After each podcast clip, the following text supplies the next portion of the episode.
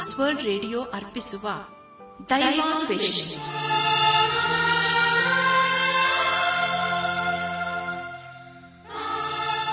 ನಮ್ಮ ದೈವಾನ್ವೇಷಣೆ ಕನ್ನಡ ಕಾರ್ಯಕ್ರಮವನ್ನು ಆಲಿಸಲು ಸಿದ್ಧರಾಗಿರುವ ನಮ್ಮ ನೆಚ್ಚಿನ ಶ್ರೋತೃ ಬಾಂಧವರಿಗೆ ಕ್ರಿಸ್ತ ಯೇಸುವಿನ ಹೆಸರಿನಲ್ಲಿ ಪ್ರೀತಿಯ ಸ್ವಾಗತ, ಸುಸ್ವಾಗತ. ದೈವಾನ್ವೇಷಣೆ ದೈವಾನ್ವೇಷಣೆ ದೈವಾನ್ವೇಷಣೆ ದೈವಾನ್ವೇಷಣೆ ಪ್ರತಿ ಮಾನವನಿಗೆ ದೇವರೇ ಅವಶ್ಯ ದೈವಾನ್ವೇಷಣೆ ದೈವಾನ್ವೇಷಣೆ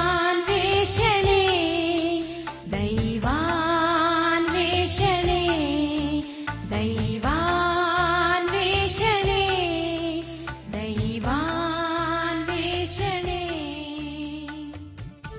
ಎಲ್ಲ ಈ ಕಷ್ಟಪಡುವವರೇ, ಹೊರೆ ಹೊತ್ತವರೇ, ನೀವೆಲ್ಲರೂ ನನ್ನ ಬಳಿಗೆ ಬನ್ನಿರಿ, ನಾನು ನಿಮಗೆ ವಿಶ್ರಾಂತಿ ಕೊಡುತ್ತೇನೆ ಎಂದು ವಾಗ್ದಾನ ಮಾಡಿದ ಯೇಸುವಿನ ಸಂದೇಶ ಕೇಳಲು ಪ್ರೋತ್ಸಾಹಿಸುತ್ತೇವೆ.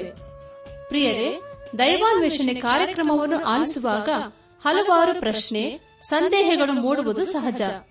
ಆದ್ದರಿಂದ ಕಾರ್ಯಕ್ರಮದ ಅಂತ್ಯದಲ್ಲಿ ಹೇಳುವ ವಿಳಾಸವನ್ನು ಸಂಪರ್ಕಿಸಬೇಕಾಗಿ ಕೋರುತ್ತೇವೆ. ನಮ್ಮ ಕಾರ್ಯಕ್ರಮವನ್ನು ಸಂಪೂರ್ಣವಾಗಿ ಆಲಿಸಿ ದೇವರ ವಾಕ್ಯದಲ್ಲಿ ಅಡಕವಾಗಿರುವ ಸತ್ಯಾಂಶಗಳನ್ನು ತಿಳಿದುಕೊಳ್ಳಿರಿ.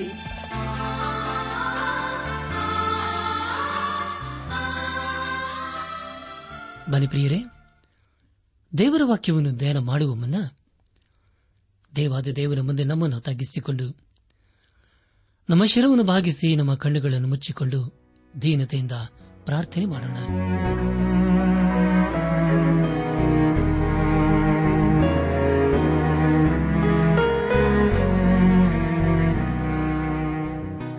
ನಮ್ಮನ್ನು ಬಹಳವಾಗಿ ಪ್ರೀತಿ ಮಾಡಿ ಸಾಕಿ ಸಲಹುವ ನಮ್ಮ ರಕ್ಷಕನಲ್ಲಿ ಈ ತಂದೆಯಾದ ದೇವರೇ, ನಿನ್ನ ಪರಿಶುದ್ಧವಾದ ನಾಮವನ್ನು ಕೊಂಡಾಡಿ ಹಾಡಿ ಸ್ತುತಿಸುತ್ತೇವೆ. ಕರ್ತನೆ, ದೇವಾದ ದೇವನೇ, ಇರುವಾತನೇ, ಇಮ್ಮಾನುವೇಲನೇ, ನಿನ್ನನ್ನು ಆರಾಧಿಸುತ್ತೇವಪ್ಪ. ಈ ದಿನ ವಿಶೇಷವಾಗಿ ಕಷ್ಟದಲ್ಲಿ, ಸಮಸ್ಯೆಗಳಲ್ಲಿ, ಅನಾರೋಗ್ಯದಲ್ಲಿ ಇರುವವರನ್ನು ದೇವ ನಿನ್ನ ಕೃಪಾ ಹಸ್ತಕ್ಕೆ ತರ್ತೇವೆ. ನೀನೇ ಅವರನ್ನು ಕರುಣಿಸಿ ಅವರಿಗೆ ಬೇಕಾದಂತಹ ಪರಿಹಾರ, ಸಹಾಯ, ಆರೋಗ್ಯವನ್ನು ದಯಪಾಲಿಸಪ್ಪ. ಅವರ ಜೀವಿತದಲ್ಲಿ ದೇವ ನಿನ್ನ ನೀತಿ ಹಸ್ತವನ್ನು ಆಧಾರವಾಗಿಟ್ಟು ಎಲ್ಲ ಸ್ಥಿತಿಗತಿಗಳನ್ನು ಎದುರಿಸುವಷ್ಟು ಬಲವನ್ನು, ಶಕ್ತಿಯನ್ನು ನೀನೆ ಅನುಗ್ರಹಿಸು ದೇವ. ನಾವೆಲ್ಲರೂ ನಿನ್ನ ವಾಕ್ಯವನ್ನು ಆಲಿಸಿ, ಧ್ಯಾನಿಸಿ, ಅದಕ್ಕೆ ವಿಧೇಯರಾಗಿ ಜೀವಿಸುತ್ತಾ ನಿನ್ನ ಆಶೀರ್ವಾದಕ್ಕೆ ಪಾತ್ರರಾಗಲು ದಯ ತೋರಿಸು. ಎಲ್ಲ ಘನಮಾನ ಮಹಿಮೆ ನೀನು ಮಾತ್ರ ಸಲ್ಲುವುದಾಗಲಿ. ನಮ್ಮ ಪ್ರಾರ್ಥನೆ ಸ್ತೋತ್ರಗಳನ್ನು ನಮ್ಮ ಒಡೆಯನು, ನಮ್ಮ ರಕ್ಷಕನೂ ಲೋಕ ವಿಮೋಚಕನೂ ಆದ ಯೇಸು ಕ್ರಿಸ್ತನ ದಿವ್ಯ ನಾಮದಲ್ಲಿ ಸಮರ್ಪಿಸಿಕೊಳ್ಳುತ್ತೇವೆ ತಂದೆಯೇ, ಆಮೇನ್. ನಿನ್ನಾಮಯೆಷ್ಟೋ ಮಧುರ, ನಿನ್ನ ಪ್ರೀತಿಯೆಷ್ಟೋ ಅಪಾರ, ನಿನ್ನಾಮಯೆಷ್ಟೋ ಮಧುರ, ನಿನ್ನ ಪ್ರೀತಿಯೆಷ್ಟೋ ಅಪಾರ, ನನ್ನಾಯ ಪಾಪಗಳಿಗಾಗಿ ಶಿಲುಬೆಯಲ್ಲಿ ಪ್ರಾಣವ ಕೊಟ್ಟಿ, ನನಗಾಗಿ ಮೃತ್ಯುಂಜಯನಾಗಿ ನನಗಾಗಿ ತಿರುಗಿ ನೀ ಬರುವಿ. ನಿನ್ನಾಮ ಎಷ್ಟೋ ಮಧುರ, ನಿನ್ನ ಪ್ರೀತಿ ಎಷ್ಟೋ ಅಪಾರ.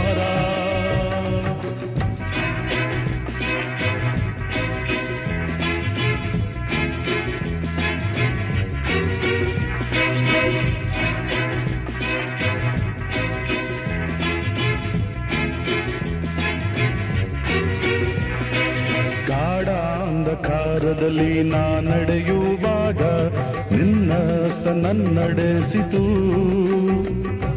ಗಾಢಾಂಧಕಾರದಲ್ಲಿ ನಾ ನಡೆಯುವಾಗ ನಿನ್ನ ಹಸ್ತ ನನ್ನಡೆಸಿತು,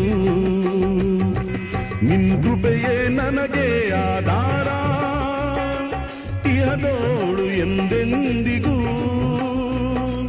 ನಿನ್ನ ಕೃಪೆಯೇ ನನಗೆ ಆಧಾರ, ಇಹದೋಳು ಎಂದೆಂದಿಗೂ.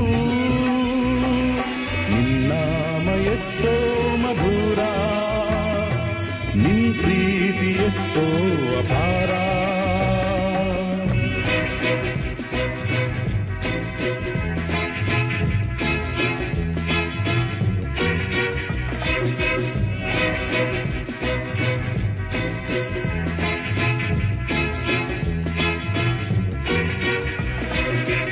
ಕಾಣುತ್ತಾನ ನಿನ್ನಯ ಆಗಮನವನ್ನೇ ನನ್ನ ಆತ್ಮ ಎದುರು ನೋಡುತ್ತೆ.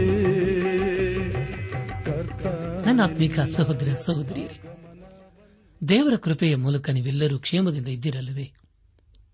ನೀವು ಯಾವಾಗಲೂ ಸಂತೋಷ ಸಮಾಧಾನದಿಂದ ಇರಬೇಕೆಂಬುದೇ ನಮ್ಮ ಅನುದಿನದ ಪ್ರಾರ್ಥನೆಯಾಗಿದೆ. ಯಾರು ದೇವರ ವಾಕ್ಯಕ್ಕೆ ವಿಧೇಯರಾಗಿ ಬದ್ಧರಾಗಿ ಜೀವಿಸುತ್ತಾರೋ ಅಂತವರನ್ನು ದೇವರು ಆಶೀರ್ವದಿಸುತ್ತಾನೆಂಬುದಾಗಿ ವಾಗ್ದಾನ ಮಾಡಿದ್ದಾನೆ. ಆದ್ದರಿಂದ ಪ್ರಿಯರೇ, ದೇವರು ವಾಕ್ಯದಲ್ಲಿ ದಿನೇ ದಿನೇ ನಾವು ಬೆಳೆಯೋಣ. ಕಳೆದ ಕಾರ್ಯಕ್ರಮದಲ್ಲಿ ನಾವು ಇಬ್ರಿಯರ ಬರೆದ ಪತ್ರಿಕೆ ಒಂಬತ್ತನೇ ಅಧ್ಯಾಯ ಹದಿನೈದರಿಂದ ಇಪ್ಪತ್ತೆರಡನೇ ವಚನದವರೆಗೆ ಧ್ಯಾನ ಮಾಡಿಕೊಂಡು ಅದರ ಮೂಲಕ ನಮ್ಮ ನಿಜ ಜೀವಿತಕ್ಕೆ ಬೇಕಾದ ಅನೇಕ ಆತ್ಮಿಕ ಪಾಠಗಳನ್ನು ಕಲಿತುಕೊಂಡು ಅನೇಕ ರೀತಿಯಲ್ಲಿ ಆಶೀರ್ವಿಸಲ್ಪಟ್ಟಿದ್ದೇವೆ. ಧ್ಯಾನ ಮಾಡಿದಂಥ ವಿಷಯಗಳನ್ನು ಈಗ ನೆನಪು ಮಾಡಿಕೊಂಡು ಮುಂದಿನ ವೇದ ಭಾಗಕ್ಕೆ ಸಾಗೋಣ.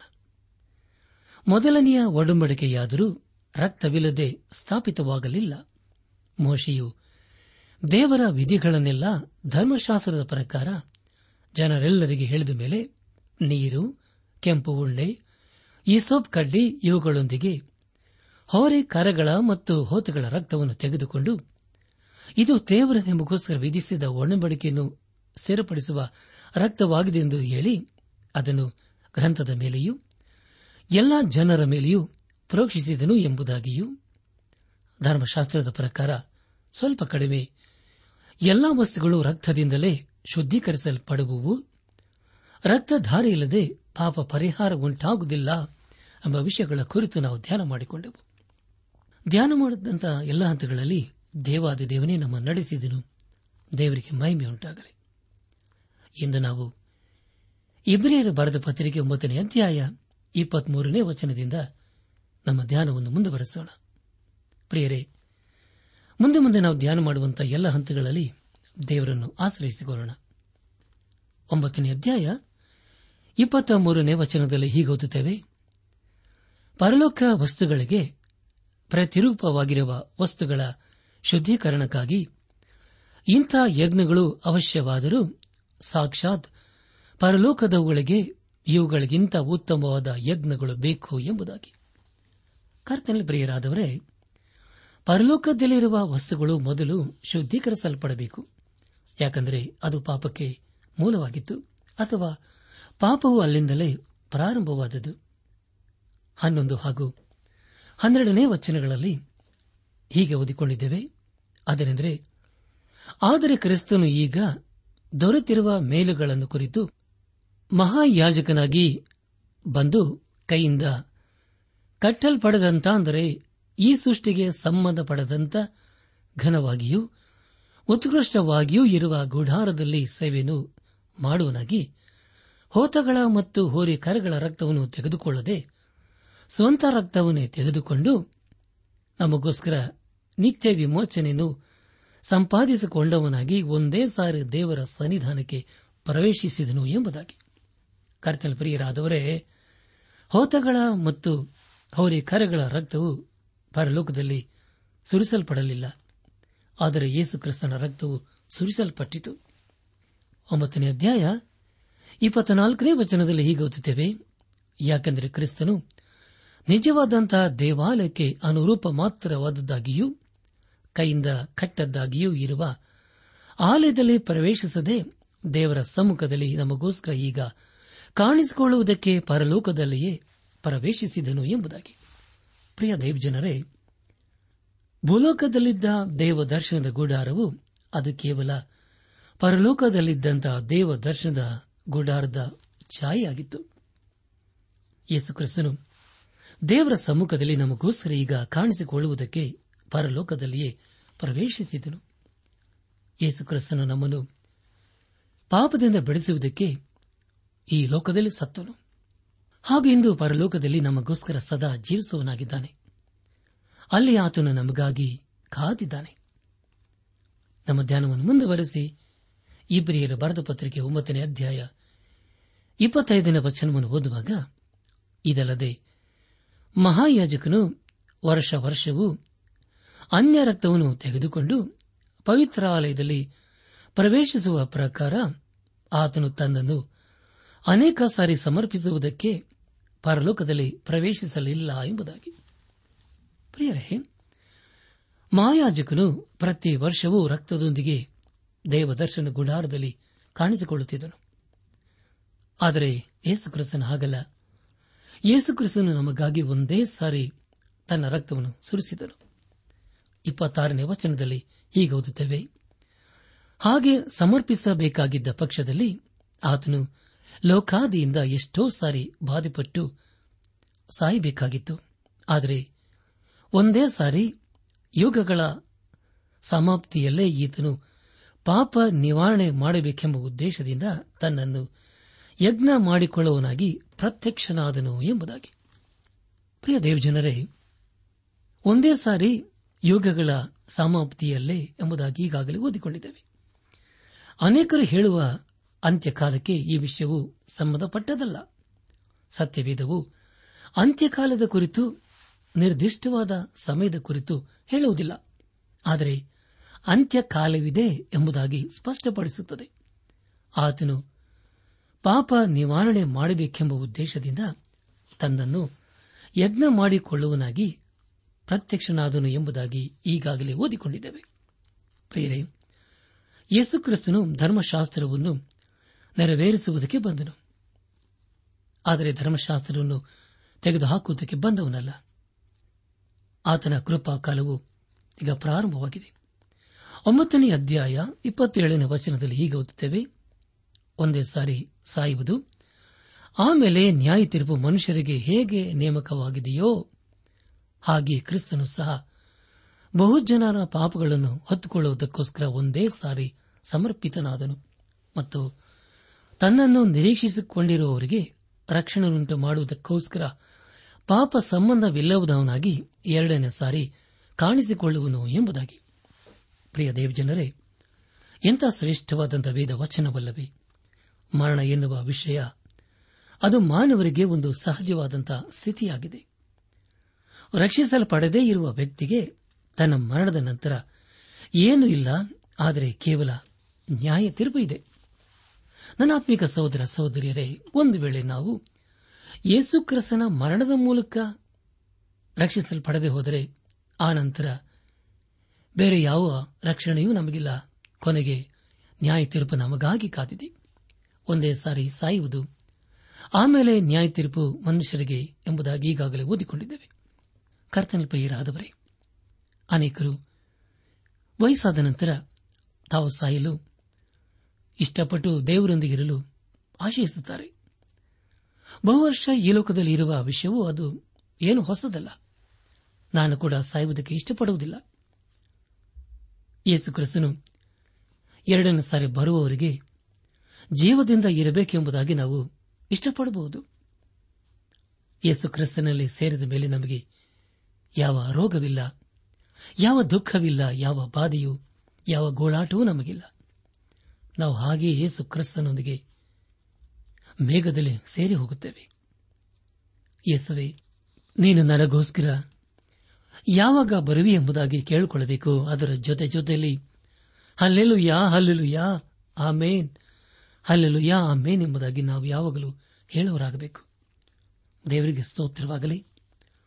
ನಮ್ಮ ಧ್ಯಾನವನ್ನು ಮುಂದುವರೆಸಿ ಇಬ್ರಿಯರ ಬರೆದ ಪತ್ರಿಕೆ ಒಂಬತ್ತನೇ ಅಧ್ಯಾಯ ಇಪ್ಪತ್ತೆಂಟನೇ ವಚನವನ್ನು ಓದುವಾಗ, ಒಂದೇ ಸಾರಿ ಸಾಯುವುದು, ಆಮೇಲೆ ನ್ಯಾಯ ತೀರ್ಪು ಮನುಷ್ಯರಿಗೆ ಹೇಗೆ ನೇಮಕವಾಗಿದೆಯೋ ಹಾಗೆ ಕ್ರಿಸ್ತನು ಸಹ ಬಹುಜನರ ಪಾಪಗಳನ್ನು ಹೊತ್ತುಕೊಳ್ಳೋದಕ್ಕೋಸ್ಕರ ಒಂದೇ ಸಾರಿ ಸಮರ್ಪಿತನಾದನು ಮತ್ತು ತನ್ನನ್ನು ನಿರೀಕ್ಷಿಸಿಕೊಂಡಿರುವವರಿಗೆ ರಕ್ಷಣೆಯನ್ನುಂಟು ಮಾಡುವುದಕ್ಕೋಸ್ಕರ ಪಾಪ ಸಂಬಂಧವಿಲ್ಲದವನಾಗಿ ಎರಡನೇ ಸಾರಿ ಕಾಣಿಸಿಕೊಳ್ಳುವನು ಎಂಬುದಾಗಿ. ಪ್ರಿಯ ದೇವಜನರೇ, ದಯಮಾಡಿ ಗಮನಿಸಿ, ಇದು ಯೇಸುವಿನಲ್ಲಿ ಎತ್ತಲ್ಪಡುವ ವಿಷಯವಲ್ಲ, ಆದರೆ ಯೇಸು ಕ್ರಿಸ್ತನು ಈ ಲೋಕಕ್ಕೆ ನ್ಯಾಯ ತೀರಿಸಲು ಬರುವ ಸಮಯವಾಗಿರುತ್ತದೆ. ಆದರೆ ಯೇಸು ಕ್ರಿಸ್ತನಲ್ಲಿ ನಂಬಿಕೆ ಇಟ್ಟವರು ನ್ಯಾಯ ತೀರ್ಪಿಗೆ ಗುರಿಯಾಗುವುದಿಲ್ಲ. ಯೇಸು ಕ್ರಿಸ್ತನು ಎರಡನೇ ಸಾರಿ ಬಂದು ಗಲಿಲಾಯ ಸಮುದ್ರದ ತೀರದಲ್ಲಿ ತಿರುಗಾಡುವುದಕ್ಕೆ ಬರುವುದಿಲ್ಲ ಅಥವಾ ಯೆರೂಸಲೇಮಿಗೆ ಹೋಗಿ ಜನರು ಹೇಗೆ ಯಜ್ಞಗಳನ್ನು ಅರ್ಪಿಸುತ್ತಿದ್ದಾರೆ ಎಂಬುದಾಗಿ ನೋಡುವುದಕ್ಕೆ ಬರುವುದಿಲ್ಲ. ಆದರೆ ಆತನು ಲೋಕಕ್ಕೆ ನ್ಯಾಯ ತೀರಿಸಲು ಬರುತ್ತಾನೆ. ಪರಿಸ್ಥಿತಿಯು ಹೀಗಿರುವಾಗ ಪಾಪವನ್ನು ಒಂದು ಕಡೆ ಇರಿಸಬೇಕಲ್ಲವೇ ಪ್ರಿಯರೇ? ಪಾಪವು ನಮ್ಮ ಮೇಲೆ ಇರಬೇಕು, ಇಲ್ಲವೇ ನಮ್ಮ ಪಾಪವು ಯೇಸುಕ್ರಿಸ್ತನ ಮೇಲೆ ಇರಬೇಕು. ಅರ್ಥವಾಯ್ತಲ್ಲ ಪ್ರಿಯರೇ? ಪಾಪವು ನಮ್ಮ ಮೇಲೆ ಇರಬೇಕು, ಇಲ್ಲವೇ ನಮ್ಮ ಪಾಪವು ಯೇಸುಕ್ರಿಸ್ತನ ಮೇಲೆ ಇರಬೇಕು. ಪ್ರಿಯರೇ, ಯೇಸುಕ್ರಿಸ್ತನು ನಮಗಾಗಿ ಸಮರ್ಪಿಸಿಕೊಂಡ ವಿಷಯವನ್ನು ಒಪ್ಪಿಕೊಳ್ಳದೆ ಹೋದರೆ, ಆತನು ನಮ್ಮ ವಿಮೋಚಕನು ಎಂಬುದಾಗಿ ಆತನಲ್ಲಿ ನಂಬಿಕೆ ಇರಿಸದೆ ಹೋದರೆ, ಹಾಗೂ ಆತನಿಗೆ ನಮ್ಮ ಮೇಲೆ ಯಾವ ಅಧಿಕಾರ ಇಲ್ಲ ಎಂಬುದಾಗಿ ಅಂದುಕೊಳ್ಳುವುದಾದರೆ, ನಮ್ಮ ಜೀವಿತವು ಶೂನ್ಯವಾಗಿರುತ್ತದೆ. ಹಾಗೂ ಒಂದು ದಿವಸ ನ್ಯಾಯ ತೀರ್ಪಿಗೆ ಗುರಿಯಾಗುತ್ತೇವೆ. ಹಾಗೂ ನ್ಯಾಯ ತೀರ್ಪಿಗಾಗಿ ಬಿಳಿ ಸಿಂಹಾಸನ ಮುಂದೆ ನಿಲ್ಲಬೇಕಾಗುತ್ತದೆ. ಅಲ್ಲಿ ನಮ್ಮನ್ನು ರಕ್ಷಿಸುವರು ಬೇರೆ ಯಾರೂ ಇರುವುದಿಲ್ಲ. ಎಲ್ಲರೂ ದೇವರು ಮಾಡಿದ್ದು ನೀತಿಯಿಂದ ಕೂಡಿತು ಎಂಬುದಾಗಿ ಒಪ್ಪಿಕೊಳ್ಳುವರು. ಪ್ರಿಯರಾದವರೇ, ನಿಮಗೆ ಒಂದು ವಿಷಯವನ್ನು ಹೇಳಲು ಇಷ್ಟಪಡುತ್ತೇನೆ. ದೇವರು ಮಾಡುವುದೆಲ್ಲವೂ ಸರಿಯಾಗಿರುತ್ತದೆ. ಇಂದು ನಮ್ಮ ಮೇಲೆ ಪಾಪ ಇರುವುದಾದರೆ ಅದನ್ನು ಯಾರೂ ತೆಗೆದುಕೊಳ್ಳುವುದಕ್ಕೆ ಸಾಧ್ಯವಿಲ್ಲ.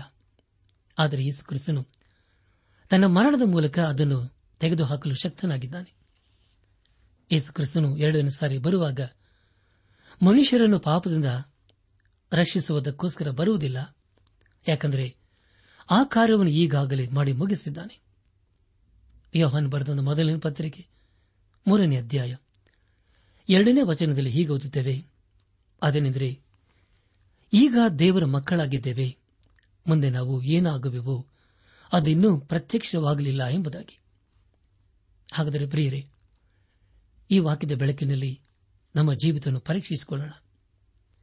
ಯೇಸುಕ್ರಿಸ್ತನನ್ನು ನಮ್ಮ ಸ್ವಂತ ರಕ್ಷಕನನ್ನಾಗಿ ಅಂಗೀಕರಿಸಿಕೊಳ್ಳೋಣ. ಈಗ ದೇವರ ಮಕ್ಕಳಾಗಿದ್ದೇವೆ, ಮುಂದೆ ನಾವು ಏನಾಗುವೆವೋ ಅದಿನ್ನೂ ಪ್ರತ್ಯಕ್ಷವಾಗಲಿಲ್ಲ. ಆ ದಿನವು ನಮ್ಮೆಲ್ಲರಿಗೂ ಒಂದು ಮಹಾ ದಿನವಾಗಿರುತ್ತದೆ. ಪ್ರಿಯರೇ, ಈಗಾಗಲೇ ನಾವು ತಿಳಿದುಕೊಂಡ ಹಾಗೆ ಯೇಸುಕ್ರಿಸ್ತನು ಈ ಲೋಕಕ್ಕೆ ಮೊದಲನೆಯ ಸಾರಿ ಒಬ್ಬ ರಕ್ಷಕನಾಗಿ ಬಂದಿದ್ದನು. ಆದರೆ ಆತನು ಎರಡನೇ ಸಾರಿ ಬರಲಿದ್ದಾನೆ. ಆದರೆ ಆತನು ಈ ಸಾರಿ ಲೋಕಕ್ಕೆ ನ್ಯಾಯ ತೀರಿಸಲು ಬರಲಿದ್ದಾನೆ. ಹಾಗಾದರೆ ನಾವು ಎಚ್ಚರವಾಗಿದ್ದೇವೆಯೋ ಅಥವಾ ಇನ್ನು ನಿದ್ರಾವಸ್ಥೆಯಲ್ಲಿದ್ದೇವೆಯೋ? ಯೇಸುಕ್ರಿಸ್ತನು ಈ ಲೋಕಕ್ಕೆ ಮೊದಲನೇ ಸಾರಿ ಬಂದದ್ದು ಎಷ್ಟು ಸತ್ಯವೋ, ಆತನ ಎರಡನೇ ಬರೋಣವು ಕೂಡ ಅಷ್ಟೇ ಸತ್ಯವಾಗಿದೆ. ಆದುದರಿಂದ ಸಮಯ ಇರುವಾಗಲೇ, ಜೀವವಿರುವಾಗಲೇ ನಾವು ಪಾಪಿಗಳು ನಮಗೊಬ್ಬ ರಕ್ಷಕನು ಬೇಕು. ಆ ರಕ್ಷಕನ ಮೂಲಕ ನಮ್ಮ ಪಾಪ ಅಪರಾಧ ದೋಷಗಳನ್ನು ತೊಳೆದುಕೊಳ್ಳಬೇಕು ಎಂಬ ಉದ್ದೇಶವಿರಬೇಕು. ಯೇಸುಕ್ರಿಸ್ತನನ್ನು ಇಂದೆ ನಮ್ಮ ಹೃದಯದಲ್ಲಿ ನಮ್ಮ ಸ್ವಂತ ರಕ್ಷಕನೆಂಬುದಾಗಿ ಸ್ವೀಕರಿಸಿಕೊಂಡು ನಿತ್ಯ ಜೀವಕ್ಕೆ ಬಾಧ್ಯಸ್ಥರಾಗೋಣ. ದೇವರಿಗೆ ಸ್ತೋತ್ರವಾಗಲಿ. ಇಲ್ಲಿಗೆ ಇಬ್ರಿಯರು ಬರೆದ ಪತ್ರಿಕೆ ಒಂಬತ್ತನೇ ಅಧ್ಯಾಯವು ಮುಕ್ತಾಯವಾಯಿತು. ಇಲ್ಲಿವರೆಗೂ ದೇವಾದಿ ದೇವನೇ ನಮ್ಮ ನಡೆಸಿದನು. ದೇವರಿಗೆ ಮಹಿಮೆಯುಂಟಾಗಲಿ. ಮುಂದೆ ನಾವು ಇಬ್ರಿಯರು ಬರೆದ ಪತ್ರಿಕೆ ಹತ್ತನೇ ಅಧ್ಯಾಯವನ್ನು ಧ್ಯಾನ ಮಾಡಿಕೊಳ್ಳೋಣ. ಪ್ರಿಯ ದೇವಜನರೇ, ಇಬ್ರಿಯ ಗ್ರಂಥಕರ್ತನು ಈ ಅಧ್ಯಾಯದಲ್ಲೂ ಕೂಡ ಶ್ರೇಷ್ಠವಾದ ಯಜ್ಞದ ಕುರಿತಾಗಿಯೇ ತಿಳಿಸುತ್ತಾನೆ. ಈ ಅಧ್ಯಾಯದ ಮುಖ್ಯ ಪ್ರಸ್ತಾಪ, ಲೇವಿಯರ ಕೊನೆಯೆಳೆದ ಯಜ್ಞಗಳು ಸಾರ್ಥಕವಾಗುವುದಿಲ್ಲ, ಯೇಸುವಿನ ಒಂದೇ ಯಜ್ಞವು ಸದಾಕಾಲವೂ ಸಾರ್ಥಕವಾದದ್ದು ಎಂಬುದಾಗಿಯೂ, ಯೇಸುಕ್ರಿಸ್ತನ ಮೂಲಕ ದೇವ ಸನ್ನಿಧಾನವನ್ನು ಯೋಗ್ಯರಾಗಿ ಸೇರೋಣ, ಆತನ ಯಜ್ಞವನ್ನು ಬೇಡವೆಂದರೆ ಬೇರೊಂದಿಲ್ಲ, ನಾವು ಹಿಂಸೆ ತಾಳಬೇಕಾದರೂ ಹಿಂಜರಿಯಬಾರದು ಎಂಬ ಬೋಧನೆ ಎಂಬುದಾಗಿ. ಕರ್ತನ ಪ್ರಿಯರಾದವರೇ, ಮುಂದೆ ಮುಂದೆ ನಾವು ಧ್ಯಾನ ಮಾಡುವಂತಹ ಪ್ರತಿ ಹಂತದಲ್ಲಿ ದೇವರನ್ನು ಆಚರಿಸಿಕೊಳ್ಳೋಣ. ಹತ್ತನೇ ಅಧ್ಯಾಯ ಮೊದಲನೇ ವಚನದಲ್ಲಿ ಹೀಗೆ ಓದುತ್ತೇವೆ, ಧರ್ಮಶಾಸ್ತ್ರದಲ್ಲಿ ಮುಂದೆ ಬರಬೇಕಾಗಿದ್ದ ಮೇಲುಗಳ ಛಾಯೆಯೇ ಹೊರತು ಅವುಗಳ ನಿಜ ಸ್ವರೂಪವಲ್ಲವಾದ್ದರಿಂದ ಆ ಧರ್ಮಶಾಸ್ತ್ರವು ವರ್ಷ ವರ್ಷಕ್ಕೆ ಪದೇ ಪದೇ ಅರ್ಪಿತವಾಗುವ ಒಂದೇ ವಿಧವಾದ ಯಜ್ಞಗಳನ್ನು ಅರ್ಪಿಸಿ ದೇವರ ಸಮೀಪಕ್ಕೆ ಬರುವವರನ್ನು ಎಂದಿಗೂ ಸಿದ್ಧಿಗೆ ತರಲಾರದು ಎಂಬುದಾಗಿ. ಪ್ರಿಯ ದೇವಜನರೇ, ಒಂಬತ್ತನೇ ಅಧ್ಯಾಯದ ಕೊನೆಯಲ್ಲಿ ಇಬ್ರಿಯ ಗ್ರಂಥಕರ್ತನು ಹೀಗೆ ಹೇಳಿ ಮುಕ್ತಾಯ ಮಾಡಿದನು. ಅದರೆಂದರೆ ಯೇಸು ಕ್ರಿಸ್ತನು ಈ ಲೋಕಕ್ಕೆ ಮೊದಲನೇ ಸಾರಿ ಬಂದು ತನ್ನ ಮರಣದ ಮೂಲಕ ನಮಗೆ ರಕ್ಷಣೆ ಕೊಟ್ಟನು. ಆದರೆ ತನ್ನ ಎರಡನೇ ಬರೋಣದಲ್ಲಿ ಆತನು ನ್ಯಾಯಾಧಿಪತಿಯಾಗಿ ಬರಲಿದ್ದಾನೆ ಎಂಬುದಾಗಿ.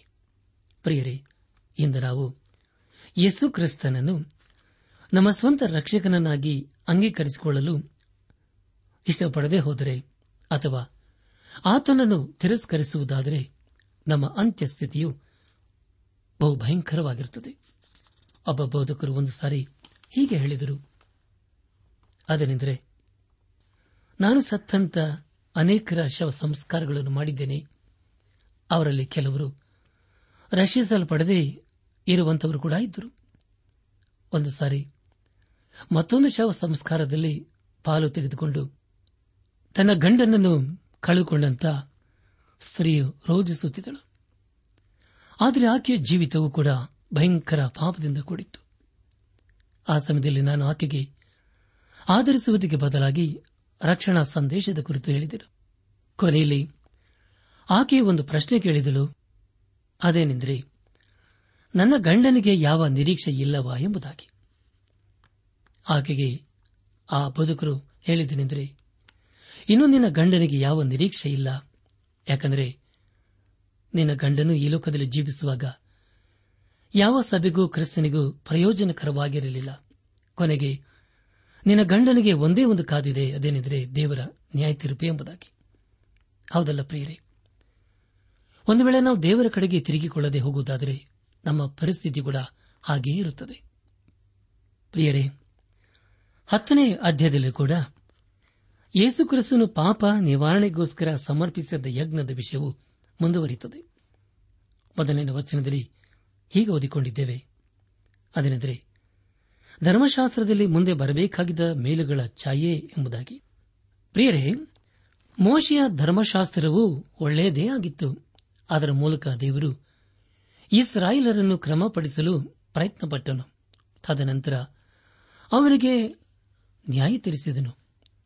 ಯೇಸು ಕ್ರಿಸ್ತನು ಈ ಲೋಕದಲ್ಲಿದ್ದಾಗ ಲೋಕನ ಬರೆದ ಸುವಾರ್ತೆ ಹದಿಮೂರನೇ ಅಧ್ಯಾಯ ಮೂವತ್ತ ನಾಲ್ಕನೇ ವಚನದಲ್ಲಿ ಹೀಗೆ ಹೇಳಿದನು, ಅದೇನೆಂದರೆ ಯೆರೂಸಲೇಮೇ ಯೆರೂಸಲೇಮೇ, ಪ್ರವಾದಿಗಳ ಪ್ರಾಣ ತೆಗೆಯುವವಳೆ, ದೇವರಿಂದಿನ ಬೆಳಗ್ಗೆ ಕಳಿಸಿಕೊಟ್ಟವರನ್ನು ಕಲ್ಲಿಸದು ಕೊಲ್ಲುವವಳೆ, ಕೋಳಿ ತನ್ನ ಮರಿಗಳನ್ನು ರೆಕ್ಕೆಗಳ ಕೆಳಗೆ ಕೂಡಿಸಿಕೊಳ್ಳುವಂತೆ ನಿನ್ನ ಮಕ್ಕಳನ್ನು ಕೂಡಿಸಿಕೊಳ್ಳುವುದಕ್ಕೆ ನನಗೆ ಎಷ್ಟೋ ಸಾರಿ ಮನಸ್ಸಿತ್ತು, ಆದರೆ ನಿಮಗೆ ಮನಸ್ಸಿಲ್ಲದೆ ಹೋಯಿತು ಎಂಬುದಾಗಿ.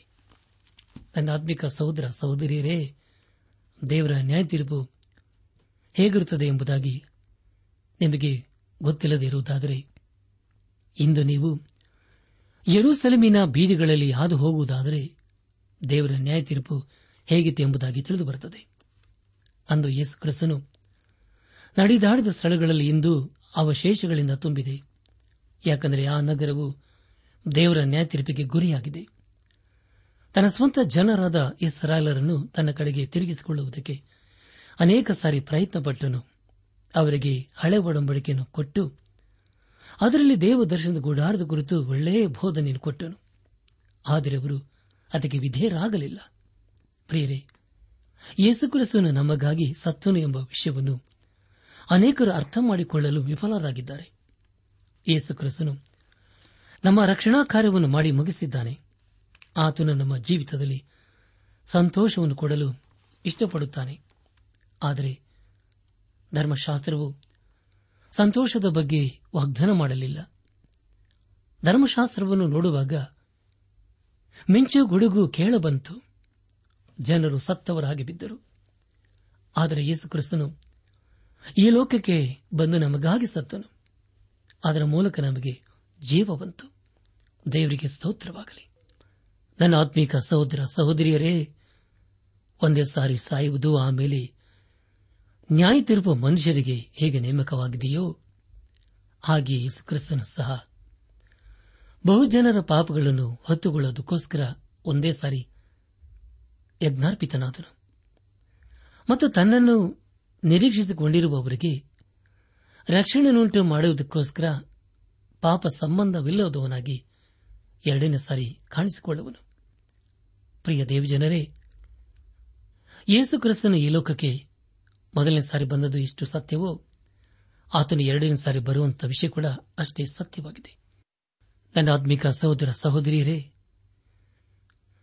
ಮಹಾಯಾಜಕನು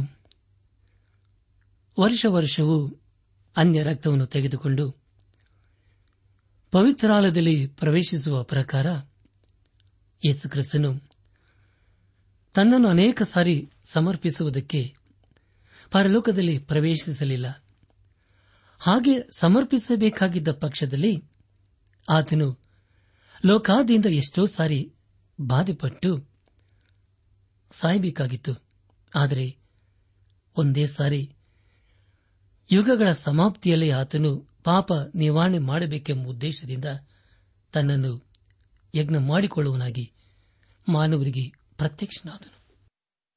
ಆದುದರಿಂದ ಈ ಸಂದೇಶವನ್ನು ಆಲಿಸುತ್ತಿರುವ ನನ್ನ ಆತ್ಮಿಕ ಸಹೋದರ ಸಹೋದರಿಯರೇ, ಆಲಿಸಿದ ವಾಕ್ಯದ ಬೆಳಕಿನಲ್ಲಿ ನಮ್ಮ ಜೀವಿತವನ್ನು ಪರೀಕ್ಷಿಸಿಕೊಂಡು, ತಿದ್ದಿ ಸರಿಪಡಿಸಿಕೊಂಡು, ಕ್ರಮಪಡಿಸಿಕೊಂಡು, ದೇವರ ಮೆಚ್ಚುವಂತಹ ಕಾರ್ಯಗಳನ್ನು ಮಾಡುತ್ತಾ, ಈ ಲೋಕದಲ್ಲಿ ಆತನನ್ನೇ ಘನಪಡಿಸುತ್ತಾ, ಆತನ ಮಾರ್ಗದಲ್ಲಿ ನಾವು ಜೀವಿಸುತ್ತಾ, ಆತನ ಆಶೀರ್ವಾದಕನ ಪಾತ್ರರಾಗೋಣ. ಹಾಗಾಗುವಂತೆ ತಂದೆಯಾದ ದೇವರು ಯೇಸು ಕ್ರಿಸ್ತನ ಮೂಲಕ ನಮ್ಮೆಲ್ಲರನ್ನು ಆಶೀರ್ವದಿಸಿ ನಡೆಸಲಿ. ಪ್ರಿಯರೇ, ನಿಮಗೆ ಪ್ರಾರ್ಥನೆಯ ಅವಶ್ಯಕತೆ ಇದ್ದರೆ, ನಿಮ್ಮಲ್ಲಿ ಏನಾದರೂ ಸಂದೇಹ ಅಥವಾ ಸಲಹೆಗಳಿದ್ದರೆ ದಯಮಾಡಿ ದೂರವಾಣಿಯ ಕರೆ ಮೂಲಕ ನಮಗೆ ತಿಳಿಸಿರಿ. ನಮ್ಮ ಮೊಬೈಲ್ ದೂರವಾಣಿ ಸಂಖ್ಯೆ ಒಂಬತ್ತು ಎಂಟು ನಾಲ್ಕು ಐದು ಆರು ಒಂದು ಆರು ನಾಲ್ಕು ಒಂದು ಎರಡು.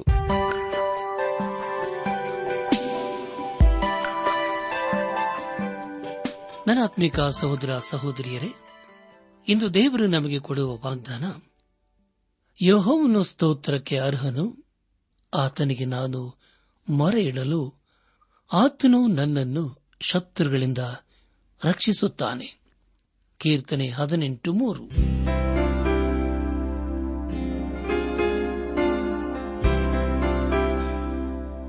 ಪ್ರಿಯರೇ, ಇದುವರೆಗೂ ಆಲಿಸಿದ ದೈವಾನ್ವೇಷಣೆ ಕಾರ್ಯಕ್ರಮವು ನಿಮ್ಮ ಮನಸ್ಸಿಗೆ ಸಮಾಧಾನ, ಸಂತೋಷ ನೀಡಿದೆ ಎಂದು ನಾವು ನಂಬುತ್ತೇವೆ. ನಮ್ಮೆಲ್ಲರ ಸೃಷ್ಟಿಕರ್ತನಾದ ಯೇಸು ನಮ್ಮೊಂದಿಗೆ ಸದಾ ಇರುವಾತನಾಗಿದ್ದಾನೆ. ನಿಮ್ಮ ಚಿಂತೆ, ದುಃಖ, ಕಾಯಿಲೆ, ಕಷ್ಟಗಳ ಪರಿಹಾರಕ್ಕಾಗಿ ಆತನ ಹೆಸರಿನಲ್ಲಿ ಪ್ರಾರ್ಥಿಸಿರಿ. ನೀವು ನಮ್ಮ ವಿಳಾಸಕ್ಕೆ ಸಂಪರ್ಕಿಸುವುದಾದರೆ ನಾವು ನಿಮಗಾಗಿ ಪ್ರಾರ್ಥಿಸುತ್ತೇವೆ ಹಾಗೂ ಉತ್ತರಿಸುತ್ತೇವೆ.